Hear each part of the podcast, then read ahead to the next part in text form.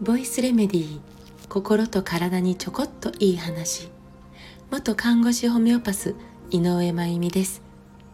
えー、鹿児島2日目の朝です。今日は、えー、鹿児島の介護施設いろはさん主催で死生観のお話をさせていただく予定です。えー、いろはさんのことについては昨日お話しさせていただいています。昨日の放送もぜひぜひ聞いてみてくださいね。さて、えー、新潟とつながっているんだなぁと見上げる、まあ、同じ空、ね、なんですけど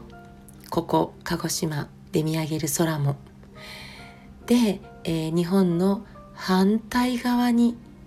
いる国の人たちの空とももちろんつながっているわけなんですが、まあ、ちょっとこんな話をすると ちょっと壮大な、感じの内容になりそうですがえっ、と同じ空の下同じ太陽のもと同じ空気を吸って生かされていること、ね、川から流れて海に向かう水も地球を巡回して、えー、日本の山の川の、えー、情報が入った雨が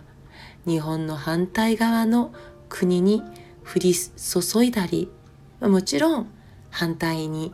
えー、日本の反対側の川の情報が入った雨が、えー、日本の空から降ってくる。なんていうこともあったりすると私たちって本当にどこまでが個人なんだろうって考えることがあるんです。私ってちょっと変でしょうか。ね。もともとは宇宙の始まりは諸説もあるんですが、えー、きっかけはビッグバンと言われてますね。現時点で。で真空の空間がものすごいスピードで広がっていってで、まあ、そのビッグバンをきっかけに誕生した、えー、物質、まあ、最初が水素。次がヘリウム。次がリチウム。で、まあ、誕生していった元素たち、まあ、物質ですね。元素たちがある時小さな星を作ってそれがまたぶつかり合って混ざり合ってそんなプロセスの中で、えー、地球ができてもちろん太陽もできてそこから生まれた生命体の一つが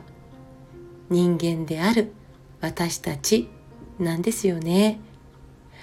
私たちはまあお母さんいわゆる人間から生まれたわけですけどでもさらには地球から生まれてきたわけででさらには宇宙から生まれたと言えますね。だからこう大小というかスケール的にねさまざまな感覚感性を持って生きていけると楽しいんじゃないかなと思います。えー、私と地球私と、えー、木私と風境界線ってもちろんあるんですけどでもどこからどこまでが、えー、境界なんだろう。だから地球が傷つくと私たちも当然傷つくし私たちを治してくれるのは近くの医師や薬局のお薬であることもあるけど宇宙のエネルギーでもある。とも言えるかなと思います。私たちの始まりがそこだったから。だからこれしかない。他にはない。受け入れない。わからない。というかたくななアンテナで生きるのはもったいない、えー、私は実は臓器のお話会というものをとても大事に、えー、お伝えしているんですけど、まあ、一方でチャクラのお話し会とか、えー、宇宙の星のエネルギーを、えー、肉体につなぐ方法についてのお話し会なんかも実はさせてもらったりしています。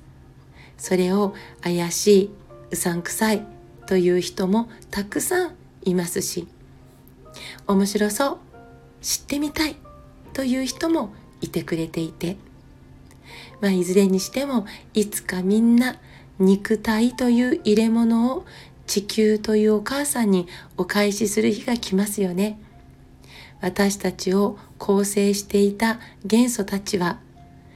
まあ、仮想されて燃えて分解されて、えー、空に、えー、また、ね、蒸発したり、こうね拡散したり、えそこからまた大地に降り注いだりして土になったり草になったり水になったりしますから。その日がいつ来るかは誰にもわからない。だから楽しいことを選びながら進んでいけたらいいですね、えー、地球にとっても、